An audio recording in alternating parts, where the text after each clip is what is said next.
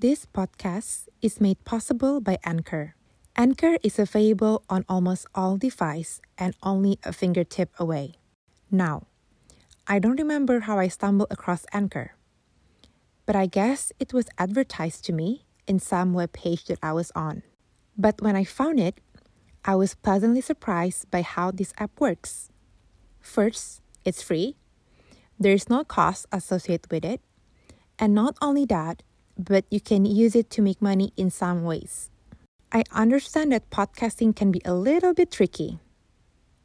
But Anchor distributes your podcast for you so you can be heard right away on Spotify and Apple Podcasts. It's basically everything you need to make a podcast in one place. So, don't forget to download Anchor app or check anchor.fm to learn more. I'll see you guys on air.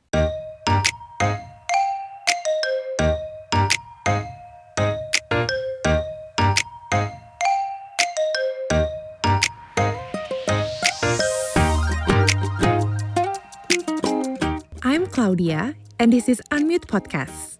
We're on this unmute zone together. Every other week, we'll unmute some of the uncommon thoughts about failures and life experiences.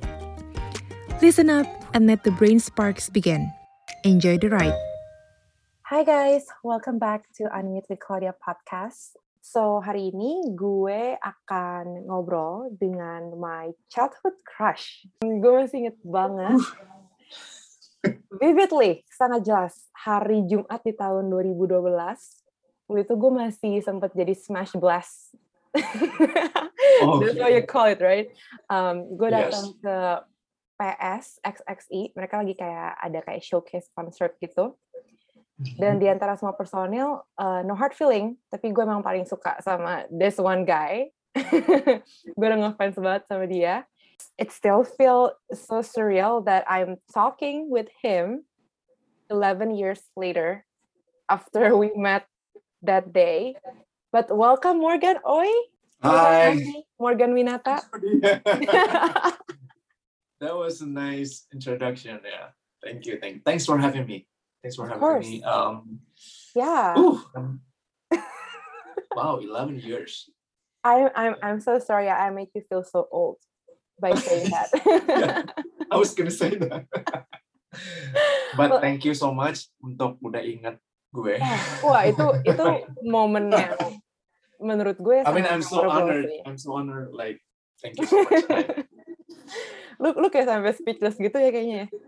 Iya, I mean, uh, ya kalau misalnya pendengar listener dari Claudia Podcast bisa lihat, I'm blushing right now. I'm so red right now. wow.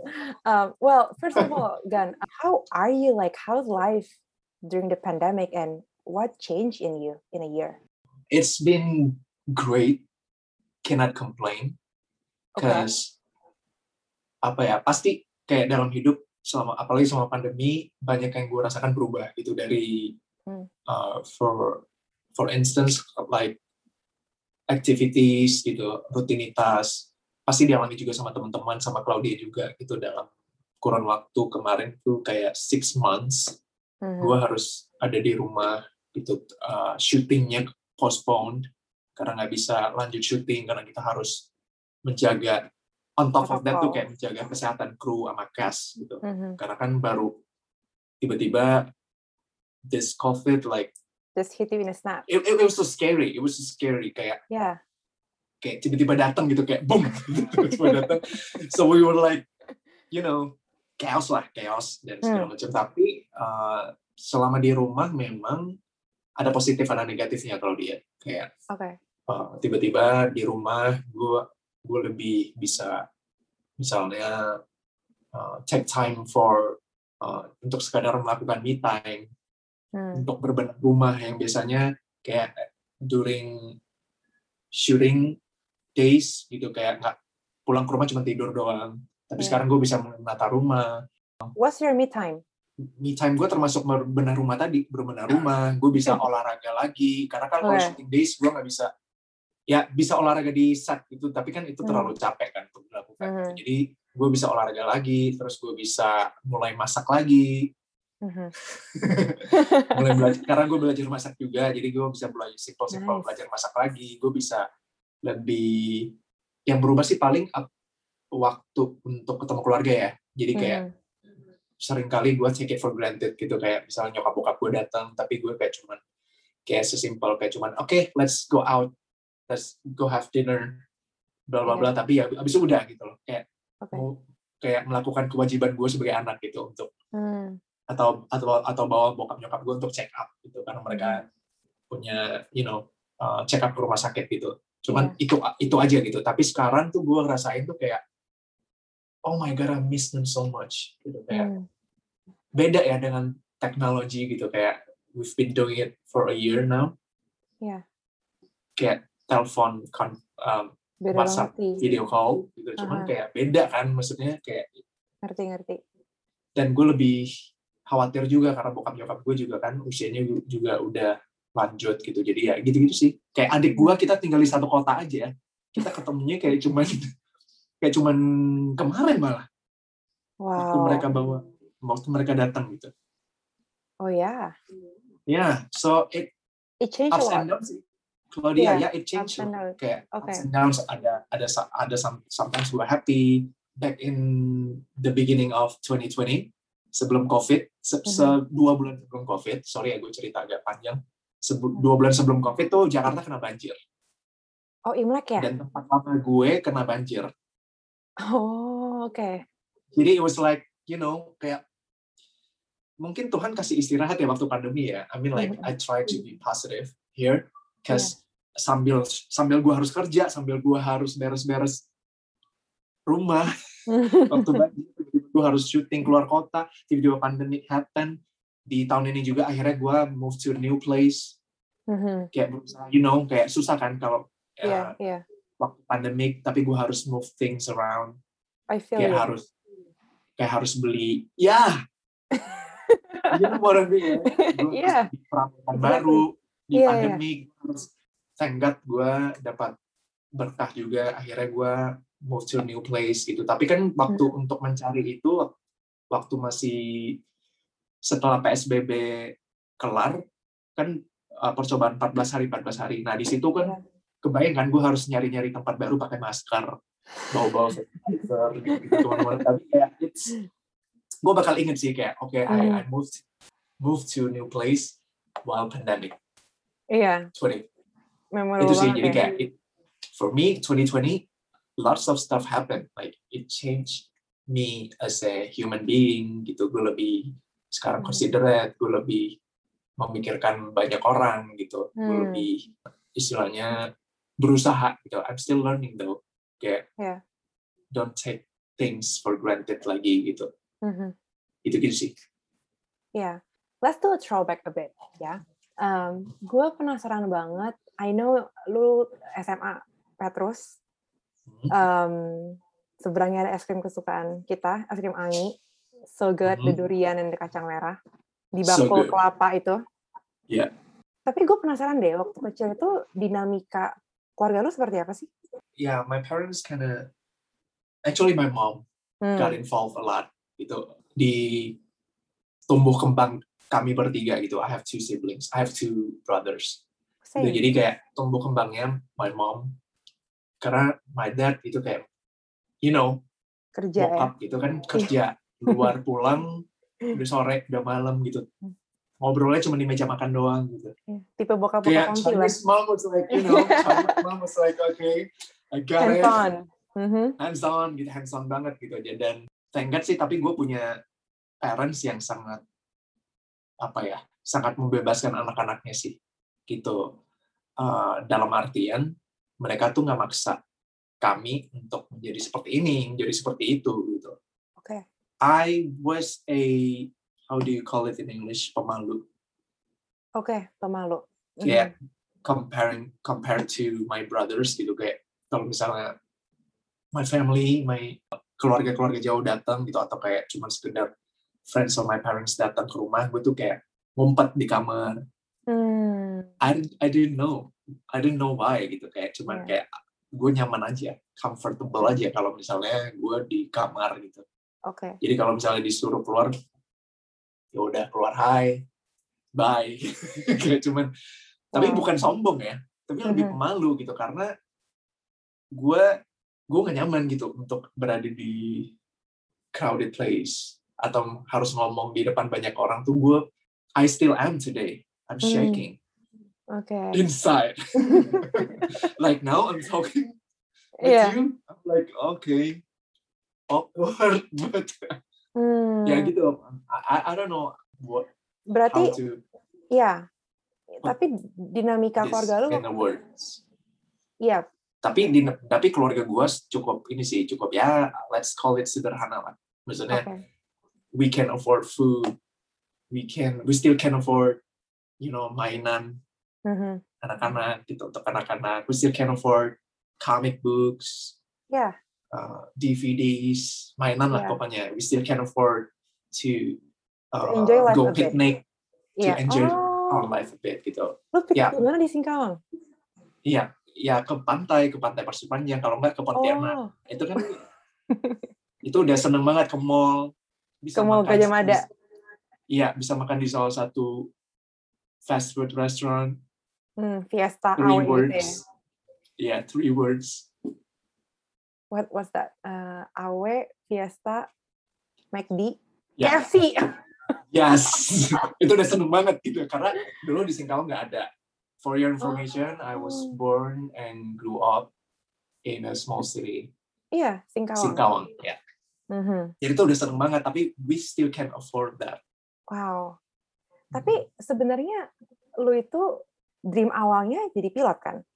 Nggak pernah Ya. tuh lu kepikiran mau masuk ke entertainment industry. And then no all of the sudden lu masuk ke platinum. ya This, dengan gua dengan gua basically pemalu seperti itu yang enggak maksudnya yang enggak nyaman lama-lama ada di keramaian ada atau harus ngomong atau harus perform di depan banyak orang tuh kayak untuk jadi entertainer itu Mhm. kayak the last option kayaknya Mhm. never in my mind kayaknya nggak pernah terlintas juga pasti semuanya end up-nya jadi pengusaha Iya. atau menjadi wira swastawan gitu businessman gitu Mhm.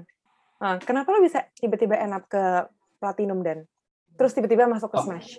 lulus SMA, I was Uh-huh. supposed to go to Australia Aha, for your information. iya, Um, tapi my mom refused to let me go. aha, Kayak you you have to you have to get S satu degree di Jakarta dulu gitu baru nanti we'll talk gitu. Mhm. Oke. And then akhirnya gue ke Jakarta. Uh, sesimpel apa? Lu sempet di Binus kan, Jakarta? Seperti Binus. Akhirnya gue ke Binus. I end up-nya Oke. di Binus bukan di Australia. Oke. I end up-nya di Binus. Heeh.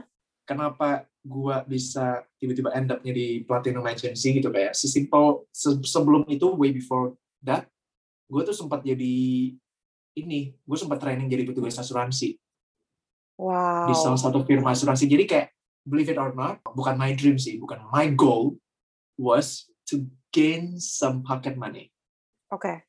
karena di Jakarta tuh ternyata kehidupannya sangat mahal Mhm. to be honest kayak nyokap bokap cuma bisa beda lah gitu kayak pocket money gue waktu di Pontianak sama Singkawang sama di Jakarta tuh Ya. beda banget gitu jadi gue Iya.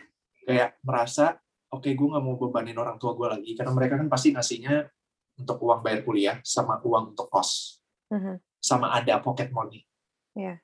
tapi kan menurut yang gue gue kan yang ngerasain sendiri gitu di Jakarta living cost-nya tuh gila-gilaan belum lagi hangout sama temen Iya. on weekends gitu. Mhm. Jadi the goal was to gain some pocket money, more pocket money for me. Oke. Jadi itu, jadi gue dreamsnya itu itu. Oke, gue goalsnya itu, gue mau nyari uang tambahan untuk uang jajan.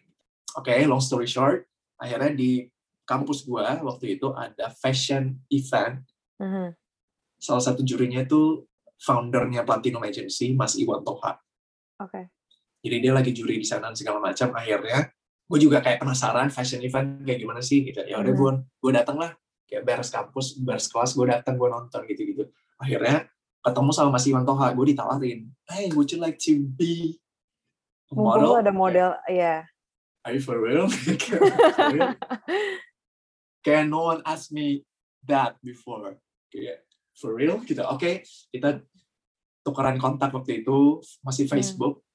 Akhirnya kontaknya di message di Facebook, terus dia akhirnya suruh gue datang ke kantornya waktu itu di Radio Dalam. Akhirnya udah dikasih kontrak Hmm. sambil dikenalin kayak oh inilah kantor gue, terus ini talentan gue gitu-gitu. Jadi cons- lo consider nggak mau masuk ke platinum agency gitu? It, maybe I could gain some more money in From here this. gitu karena Yeah. first job gue 4,000k troops. Itu gede loh. Cuman untuk jadi model di TV waktu itu ada Wow. kalau kalau for kalau you guys know kayak ada talk show Just Alvin di Metro TV Tahu dulu. tahu tahu tahu. Iya. sama Mas Alvin Adam jadi kayak ada beberapa ada bintang tamu nah gue Mhm. Menjadi salah satu kayak misalnya bintang tamu ini lagi mencari jodoh. Nah gue gue menjadi kayak pura-puranya calon ex mod gitu. 4,000k Just- Wow. for standing there. Iyalah, gue juga bakal ambil no sih. talking. Nggak ngomong. Cuman keluar dari stage berdiri bla bla bla bla bla, di nggak di background ya tapi kayak oh ya ini ini kayak kriteria ex mod yang kalian mau nih Hmm. cewek-cewek gimana gitu cuman jadi itu aja 4,000k I was like okay this is it nggak pernah tuh kayak bermimpi untuk jadi entertainer awalnya karena the goal was itu to gain some pocket money Iya.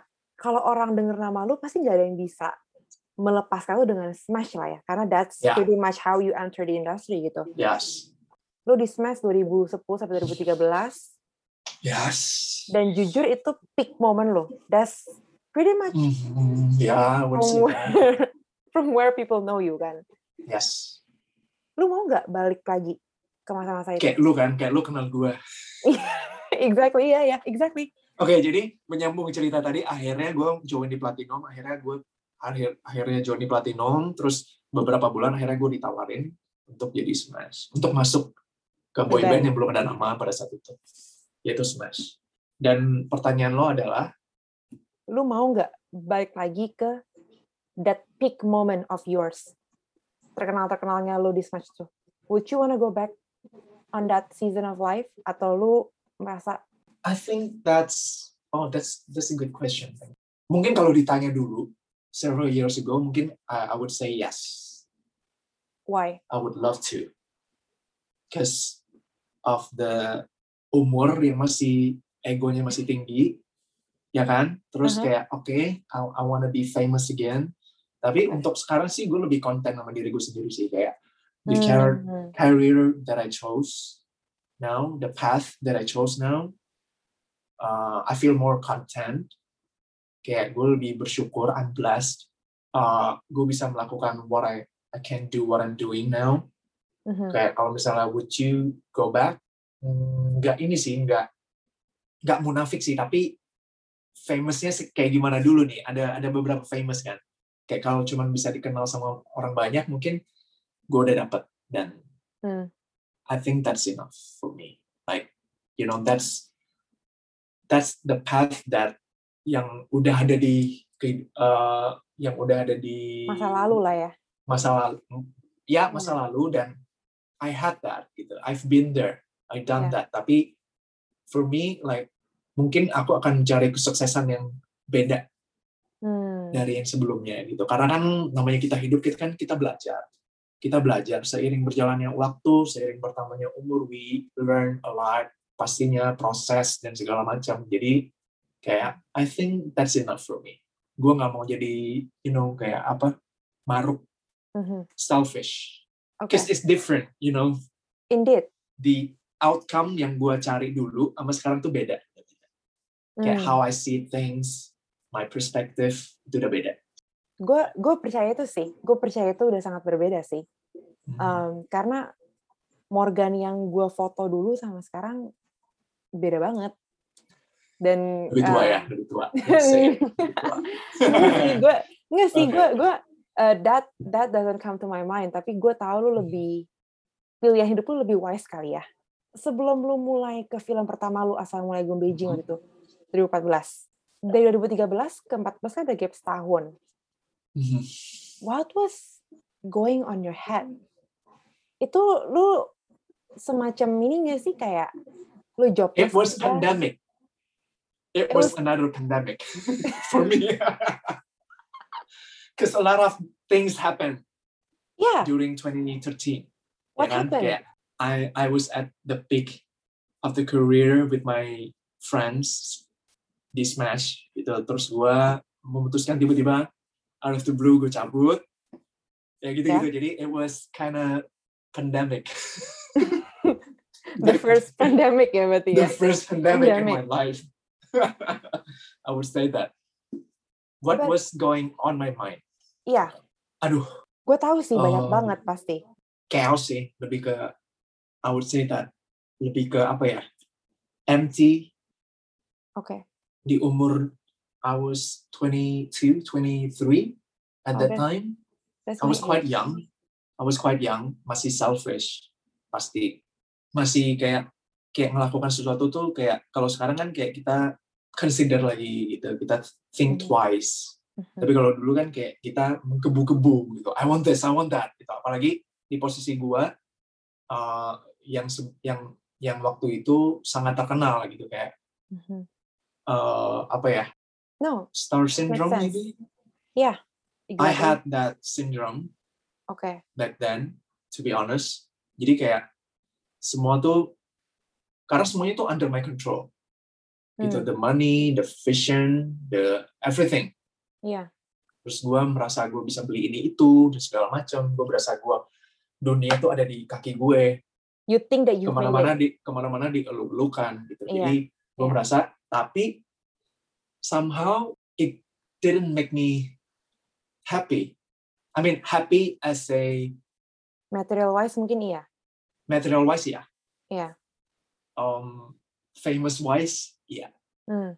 Tapi deep inside, I felt empty. Like, what was the uh, what is the next step? Oke. Okay. Lu kayak ngerasa lost aja gitu. Yeah, I I, I kind of lost. Kayak I I you I came to this thinking kayak bisa sampai kapan kamu ada di fase ini gitu loh. Hmm. Karena kan nothing lasts forever. I get that. Yeah. Hubungan sama bokap nyokap juga jadi jauh, adik-adik juga jadi jauh. Jadi kayak you know, I'm a lost boy. I kind yeah, I kind of lost. You know, in this mess that I akhirnya gue berusaha untuk kayak oke this ini tuh kayak semacam comfort zone aja gitu kayak Hmm. rutinitas yang memang harus gue kerjakan gitu loh kayak activity kerja ya udah gue kerja gitu kayak Mhm. it's not from the heart Iya. Back. Autopilot lu lah. ya autopilot aja kayak nggak Iya. nggak we used to like kalau misalnya kita kerja dulu we used to like okay let's do it because we love it Mhm. because we put our heart in it Iya. tapi makin ke belakang setelah kita uh, jadwalnya sibuk dan segala macam kita udah jarang latihan segala macam gitu jadi itu kita kayak cuman autopilot gitu kayak cuman semacam rutinitas dan ya itu yang itu bu- buat gua merasa kayak karena material wise goal gue sebelumnya udah tercapai gitu Iya. Iya. dan seiring berjalannya waktu when I was doing this kind of stuff di industry Mhm. gue mulai jatuh cinta kayak oh ternyata I love to sing Hmm. I love to entertain people Oke. karena gue merasa kayak energi yang gue kasih dibalikin Mhm. sama penonton tuh kayak priceless Iya. itu kayak gue nggak bisa ungkapin sama kata-kata that's Mhm. why I fell in love Mhm. for instance langsung fell in Oke. love sama profesi yang gue kerjakan gitu loh Mhm. then I started to give my heart in it Iya. terus tiba-tiba gue kita dapat kesempatan acting oh I love to act. I love acting gitu. I love to be in someone's shoes Iya. for a while. Iya. walaupun perannya ya gitu-gitu aja ya waktu itu kan masih Prince Charming dan segala macam tapi kayak gue merasa kayak oke this is fun. This is fun. I I get to be this person. I get to be that person and vice versa gitu. Jadi gue merasa kayak oke gue mulai jatuh cinta. Tapi sama seperti like in in relationship semakin kita menjalani hubungan percintaan ini gitu. Kita kan kayak merasa oke I need to take some time off. Gitu. Iya. sometimes.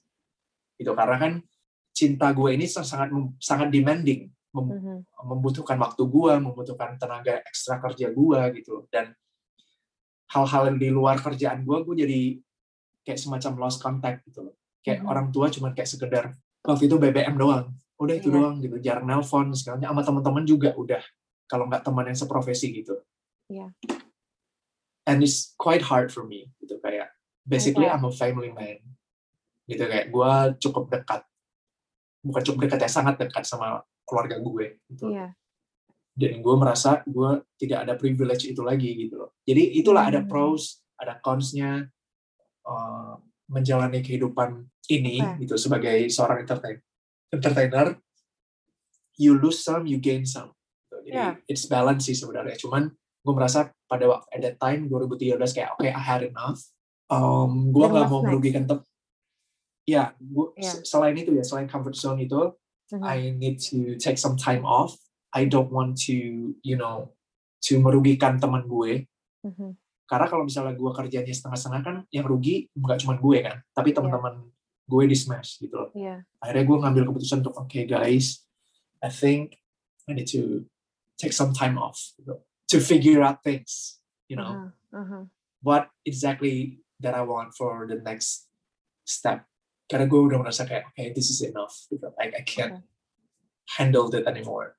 Mhm. Dan gue mikirin teman-teman gue juga gitu. Kalau misalnya gue ini ya, kalau kalian bisa jalan ber enam like berenam nggak apa-apa. That's that's okay for me. Gitu. Iya. Oke. Jadi gue harus, I I have I have to save myself first. Iya nggak sih? Exactly. Baru bisa save others. Iya dan dan gue Karena kan gue merasa Claudia kayak misalnya kayak teman-teman kayak seperti lu dulu Smash Blast, Morganos, mereka tuh banyak kirim pesan tuh kayak oke, we're so grateful to have you, to have Yeah. your friends in Smash gitu kayak you help us a lot gitu loh kayak. Iya. Terus gue merasa kayak ah, kalau gue nggak bisa save myself first, how Dan what's the can I point? save others? What's the Yeah. point? Iya. Akhirnya gue keluar pada saat itu juga di Hmm. the peak of my career. Akhirnya gue resign, memutuskan untuk keluar. Habis itu gue sempat, I took a break for like three months. I went back to Singkawang, to my home. Back to your roots. Ya udah, uh, mulai lagi merasakan kayak, oke, uh, apakah nanti kalau apakah gue akan balik lagi Hmm. ke dunia entertainment atau apa? Atau balik kuliah atau apa gitu. Ya udah itu, itu sih. Like the process is like like I told you, it was first pandemic. Uh, in my mind Wow. like I had to go through a lot terus gue juga banyak ketemu orang-orang yang kayak I need to seek spiritual guidance kayak gue banyak ketemu gue gue I went to Singkawang I went to Bali to hmm. meet some of my spiritual friends to seek some help karena Jadi- help pertama kan udah dari orang tua I went Yeah. back to Singkawang kan gue ngobrol Yeah. sama orang tua selama tiga bulan gue makan sampai gendut gue makan segala macam pokoknya setelah orang tua gue udah beres Hmm. baru gue I went to my spiritual friends kayak what's exactly the point the purpose Oke. of doing this Aha. if I want wanted to go Hmm. back to industry Hmm. kayak purpose-nya pasti udah beda So, I guess I wonder adalah um, tadi lu bilang spiritual, lu ketemu spiritual teman-teman ya lu gitu beberapa kan ya. teman ya. Jadi spiritual development lo itu back then pas Hmm. waktu di saat lo lagi crucial Mhm. seperti apa? Kayak what was God directing you to? What do you think God told you about? gue akhirnya belajar bahwa ternyata Tuhan tuh ada di dalam diri kita sendiri Iya. Dan gue percaya suara hati gue Mhm. eh, adalah suara hati Tuhan yang lagi bicara Agree? suara pikiran kita suara setan yang kadang ngerecokin kayak oke no no you're not gonna do that Mhm. kayak gue merasa kayak when I felt that I had enough kayak I wanted I wanted to take some time off it came from my heart like Oke. I knew it Oke. but again the sound of my mind kayak suara setan ini Hmm. kayak sure are you really are you sure you want to do this Yeah. kayak let's think about the financial Hmm. let's think about the fans Mhm. let's think about the damages that you're gonna make ya kan Yeah. kayak suka ngerecokin tapi gue percaya suara yang pertama ini yang keluar ya selama itu akhirnya gue percaya kalau God's words itu selalu saat gue merasa gue sendiri saat Mhm. gue merasa gue lost I don't know what to do with my you know terkadang hidup kita memberikan banyak pilihan kan Iya. terus kita bingung dalam saat memilih kayak ada di persimpangan jalan Mhm. itu gue kayak merasa okay God please help me to choose what's best Oke. not to choose what's the best option Hmm, itu gue belajar what best? mungkin Oh, dulu gue akan mintanya what's the best option God please help me tapi seiring berjalannya waktu dengan uh, beberapa proses yang gue alami sampai detik ini gue sekarang cuman mintanya itu kayak misalnya ada di posisi yang sama persimpangan mhm. gue nggak cu- gue nggak minta lagi kayak what's the best option tapi what is the best Hmm. what's apa What's ya you know what I mean right Iya, iya, iya. what's iya. best Iya. Ngerti. what's best option that I have to take tapi in a way tuh kayak konotasinya beda Mhm. kalau best option kan gue pengen yang the best aja deh gitu gue nggak Iya, mau iya. mikirin yang lain tapi kalau ini tuh kayak please kayak apa yang harus help me to choose what's best gitu Iya. Gimana caranya lu bener-bener bisa melatih dalam mendengarkan kata hati lu? Karena kan sometimes gue sih ya, gue gue gue pribadi gitu. Heeh. I live in a such a chaotic life, man. Hidup gue tuh Mhm. selalu fast pace move banget. Dan gue yakin lu juga, iya dong. Ya. Hidup kita tuh dari bangun pagi buka handphone udah chaotic banget sampai ntar tidur di kasur Hmm, lagi gitu. sampai malam ya Iya, banyak ada. yang harus dipikirin segala macam Iya. So how would you like how do you practice that? Gimana caranya lu kayak melatih itu dari dulu tahun 2013 sampai detik ini buat kayak oke, ini kata hati gue beneran nih. Ini solid dari Tuhan. How, how do you practice that? I'm still learning though Oke. tapi gue bisa bilang I can say that gue tuh orangnya sangat impulsif lumayan impulsif dulu Oke. sangat impulsif untuk bikin keputusan gitu kayak Oke. oke harus cepat gitu harus cepat karena gue nggak bisa yang Oh sama. ah gitu ah why why so slow gitu kayak Iya. suka cranky sendiri tapi Hmm. sekarang tuh kayak kalau misalnya ada di situ cara gue masih belajar juga sampai sekarang adalah terkadang gue cuman kayak duduk tanpa men- tanpa menunggu ya I I not waiting for the answer right away enggak Oke. gitu tapi gue selalu percaya kayak nanti Tuhan akan kasih jawabannya Hmm. gitu dan gue suka kalau sekarang tuh gue suka kayak oke kayak misalnya gue harus lagi ngobrol sama manajemen gitu misalnya oke Mhm. kamu harus decide ada dua schedule nih dua-duanya gue pengen gitu tapi we have to lose one. Mhm. we can't do it at the same time gitu.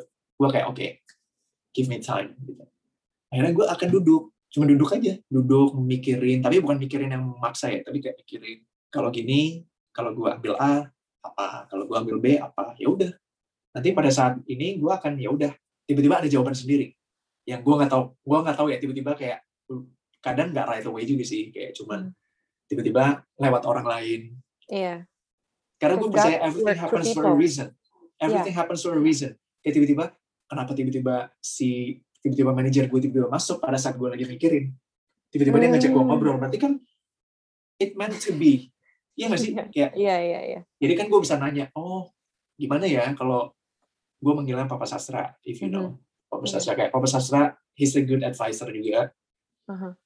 Dia salah satu teman spiritual juga maksudnya uh, family dan gue akan nanya maksudnya konsultasi juga ke Bapak Sastra gitu dan Hmm. sometimes suara Tuhan itu nggak nggak cuma datang dari suara hati kita tapi bisa dari suara orang lain juga gue percaya dari proses-proses yang kemarin yang udah gue alami dalam hidup ya gue suka kadang ya udah I need some time alone to Hmm. really think think about what's what's best Iya.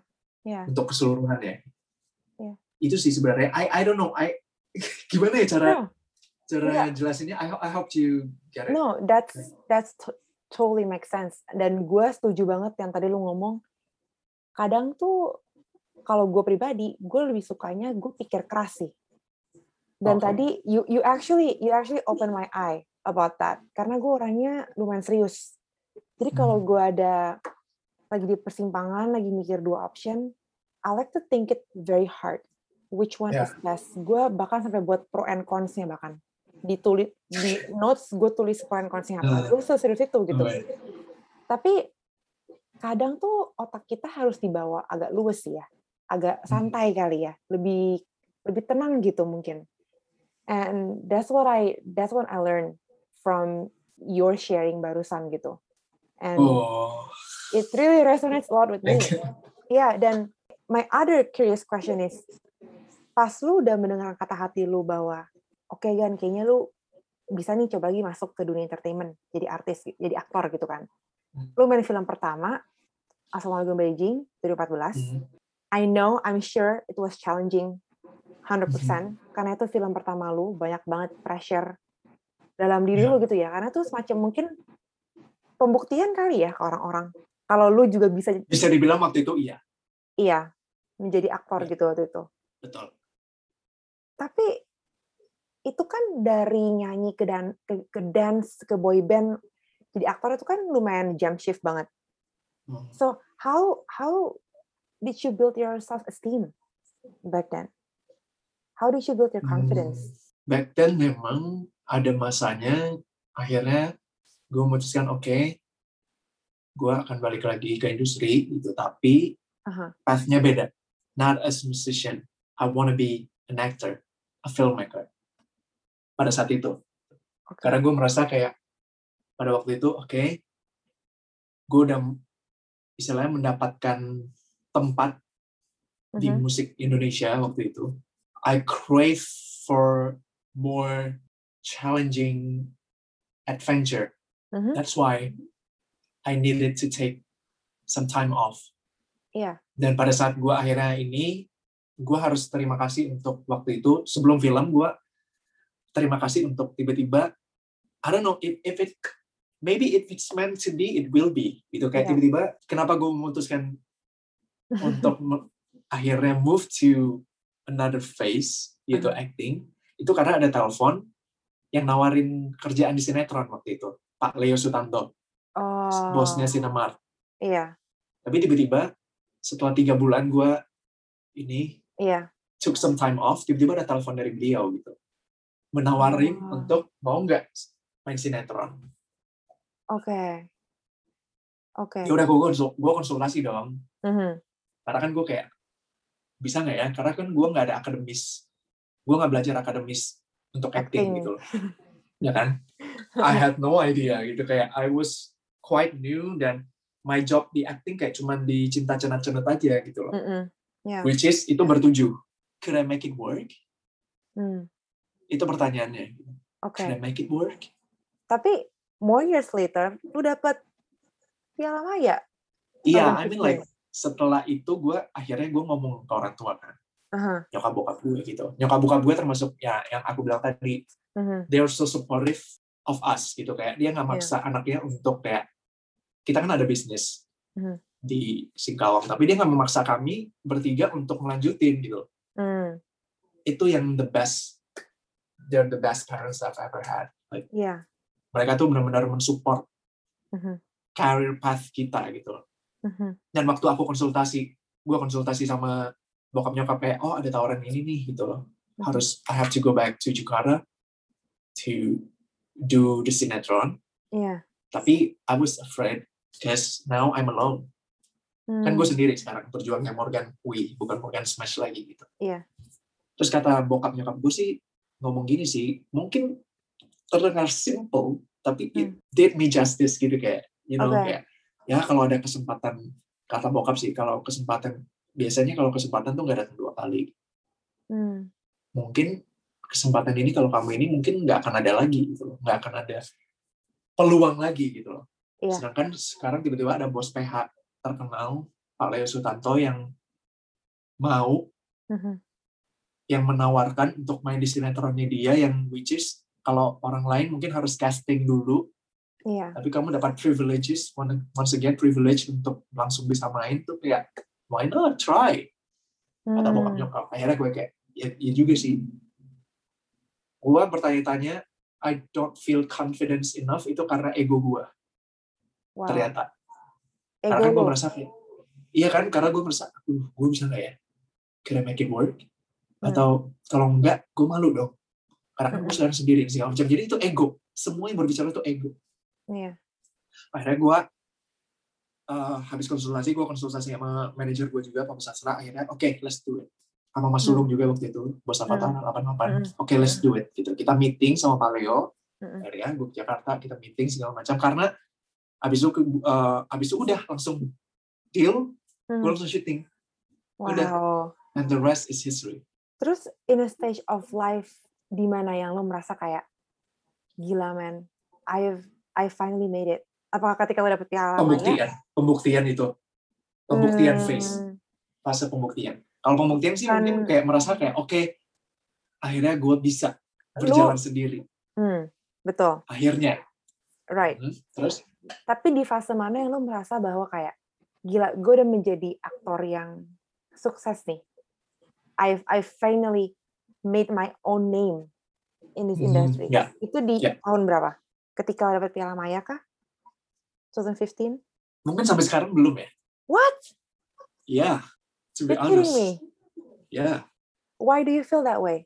because I still have more to learn I still have some stuff to do gitu loh kayak I need to catch up Yes, you do. kayak kalau misalnya gue merasa gue kayak oke I've done it pembuktian itu Mhm.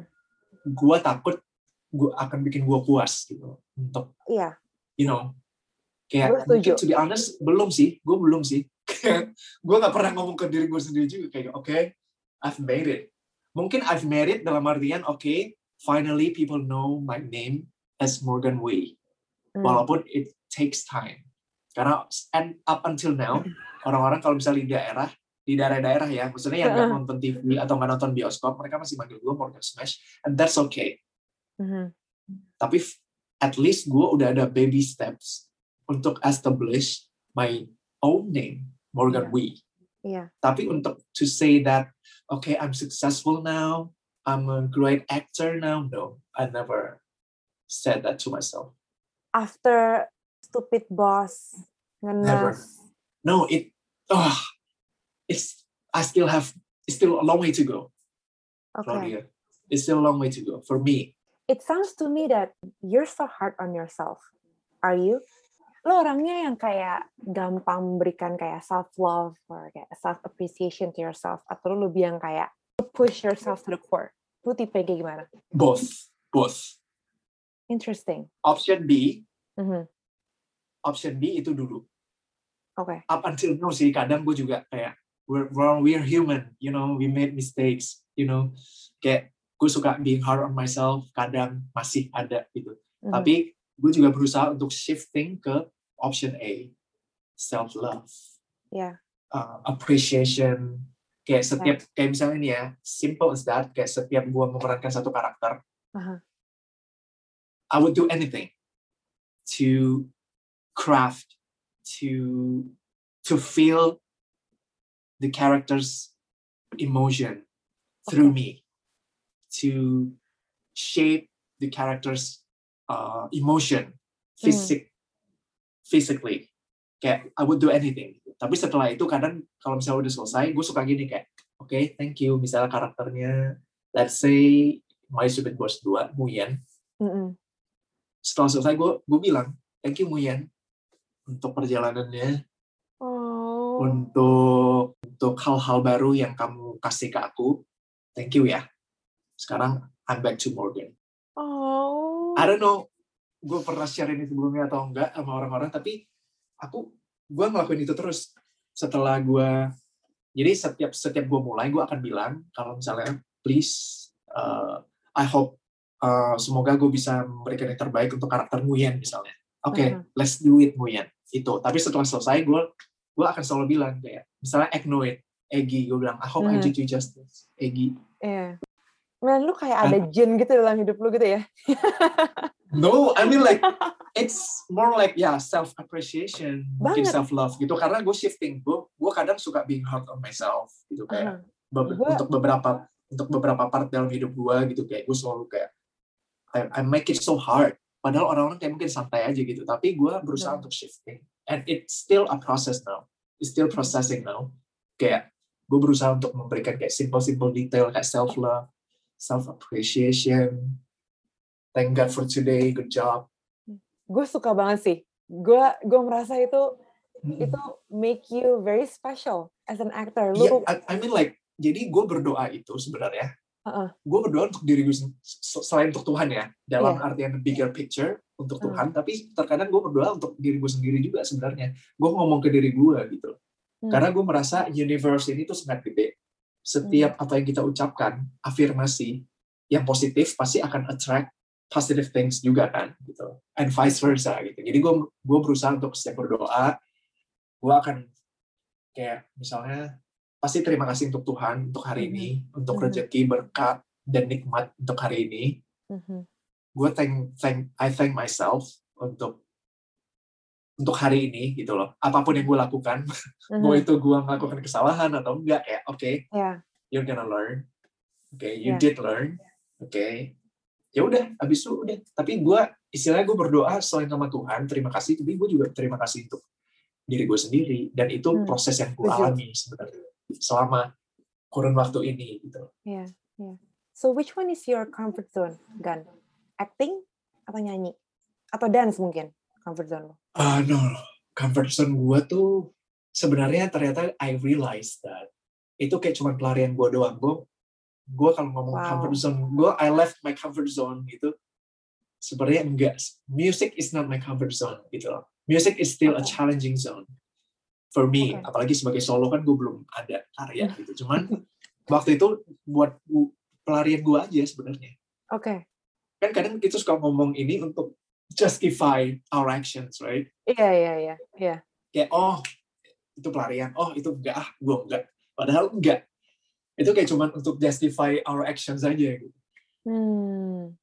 mungkin my comfort zone is ketika gue melakukan sesuatu itu tuh sebagai rutinitas saja gitu Oke.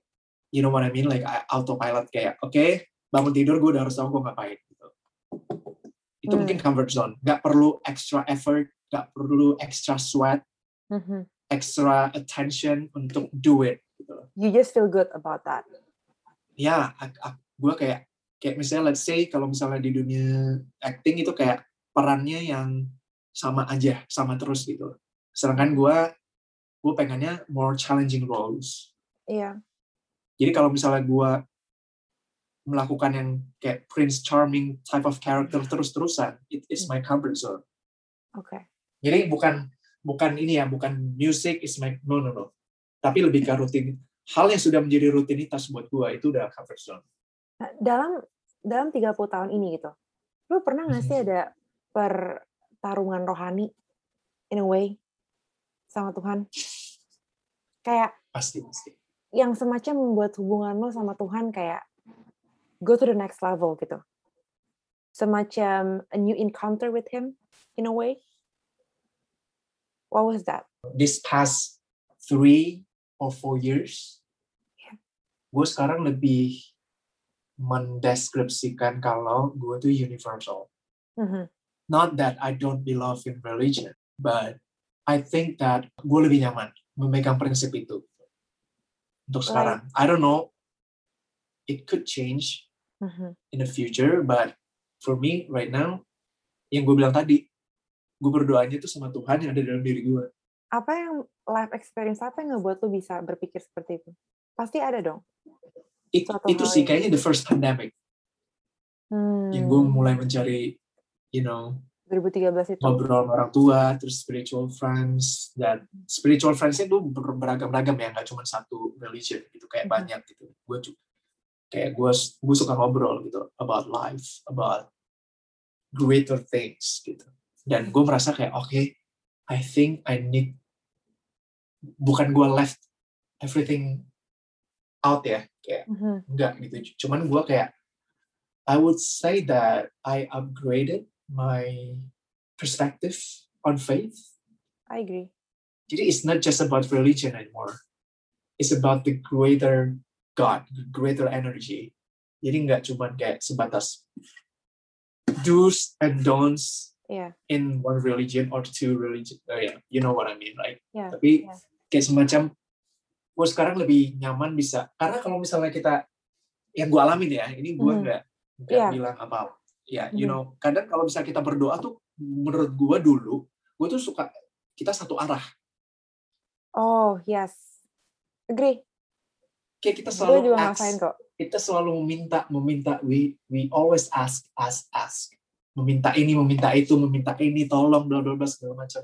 Tapi for me, like when I been through these past events Mhm. in my life, gue merasa gue itu tadi gue encounter or upgraded my new my perspective on faith gitu kayak ternyata kita bisa ngomong dua arah ya walaupun kita nggak tahu kapan Tuhan jawab atau answernya kapan dikasih tapi gue merasa gue bisa ngomong It's all about faith, right?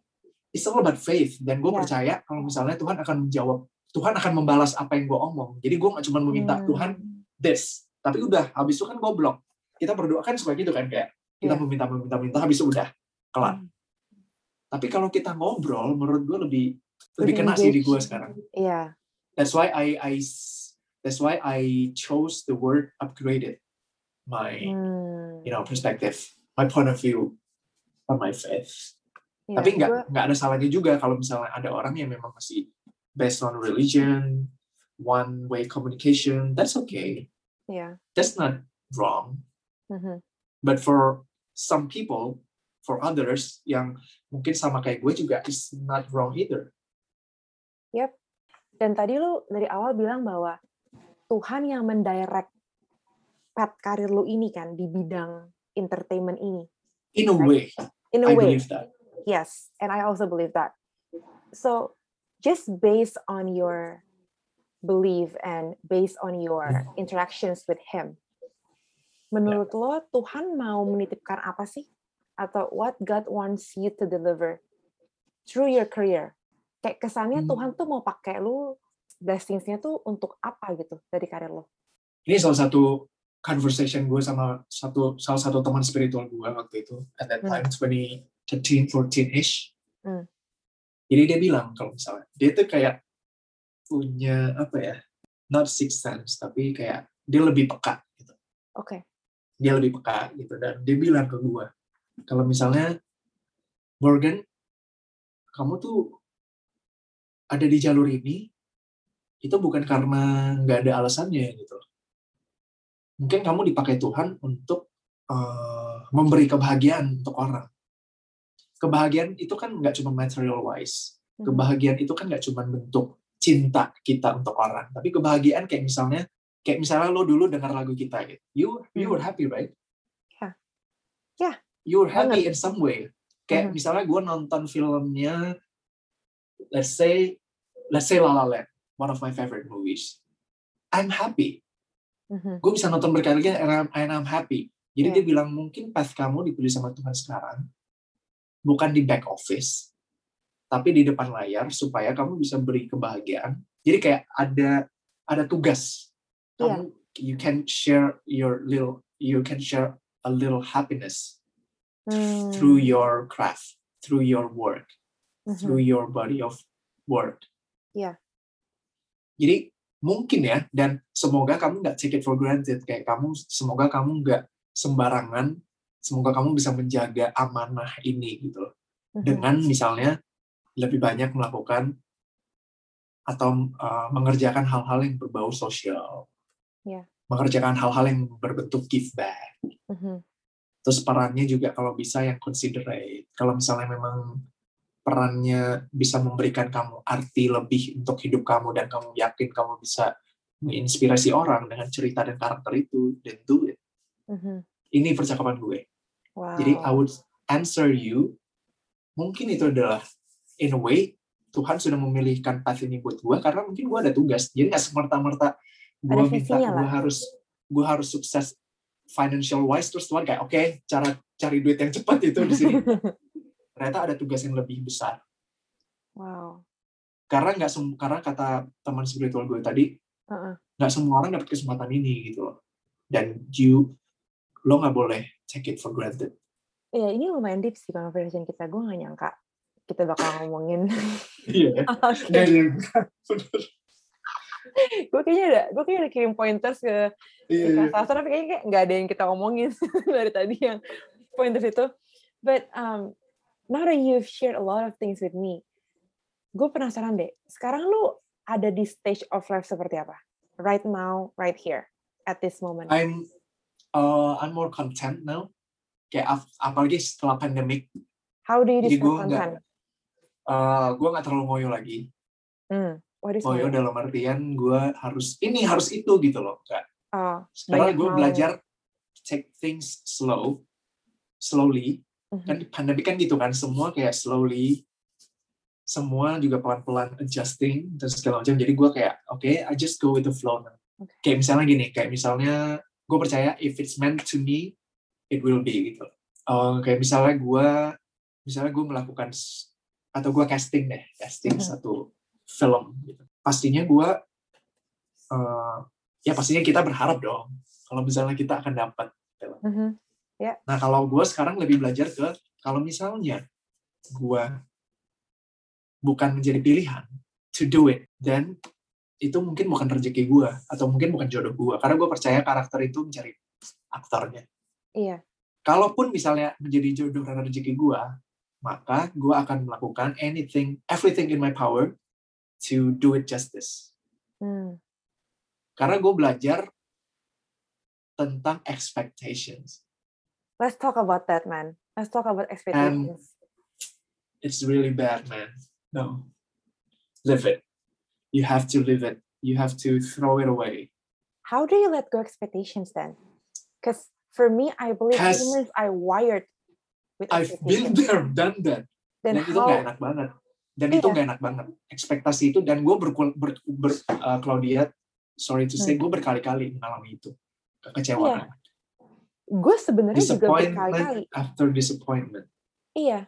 So I wonder, gue mau tahu banget So, gimana caranya let Ya, kalau misalnya lo lo alami berkali-kali, kenapa lo nggak tinggalin? Tapi kan susah gak sih meninggalkan expectation? susah tapi you have to try gue tuh makanya that's why gue kayak yang casting film ini gue udah mulai menerapi kalau dulu kan gue Hmm. ekspektasi gue dapat kalau nggak dapet kan gue sakit hati Iya. gue sedih gue kecewa nah itu tuh yang itu itu yang nggak enaknya gitu makanya that's why sekarang gue bilang gue lebih konten karena itu gue udah mulai mencoba untuk let go of expectations Hmm.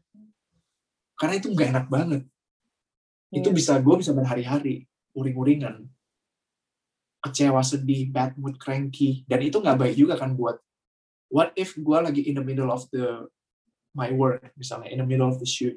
Terus tiba-tiba dapat kabar gue nggak dapat kan pasti berpengaruh di Iya. shoot yang gue lakuin ya. Itu tuh yang gue oh kalau dapat alhamdulillah.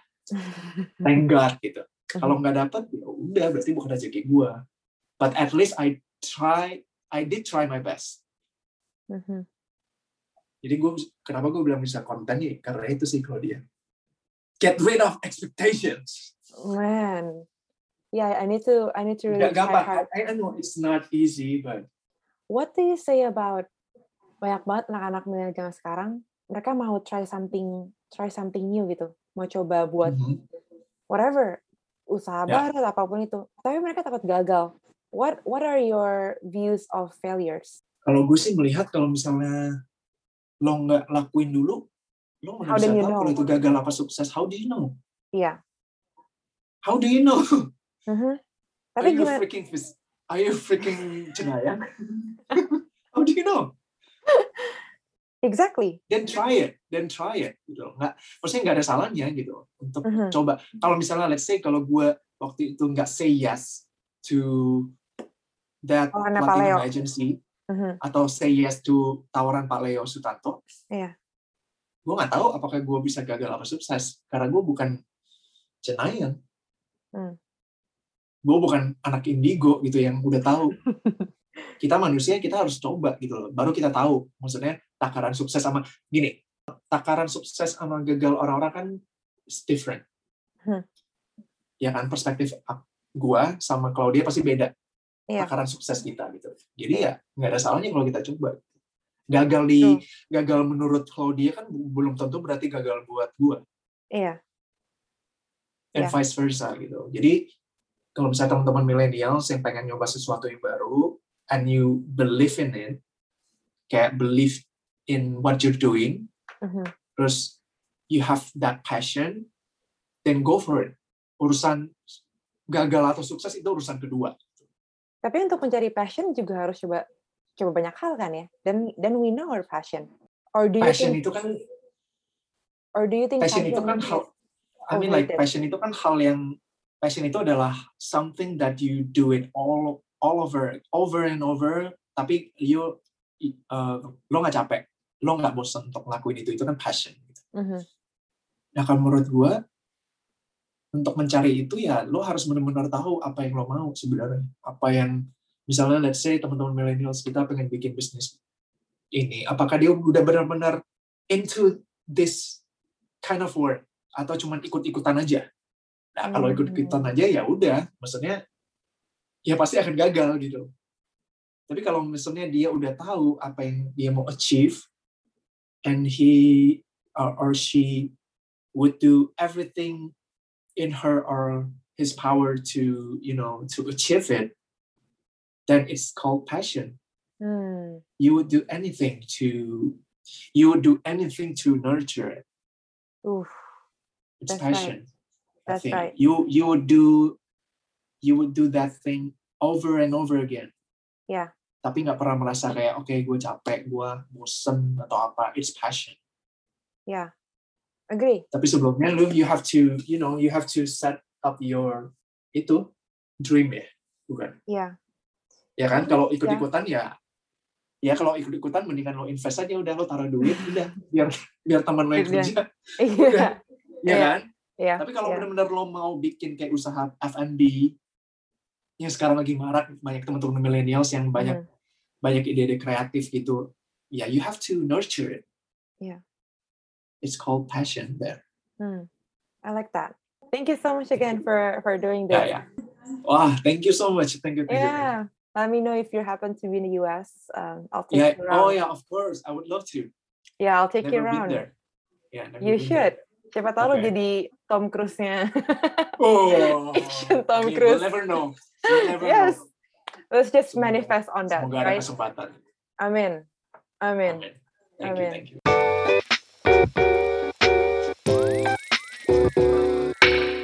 Thank you all for listening to this Unmute episode. Don't forget to follow this channel and share it with your friends too. And also, feel free to hit me up on Instagram at Claudia H. Johan. Unmute Podcast. Let the brain sparks begin. See you.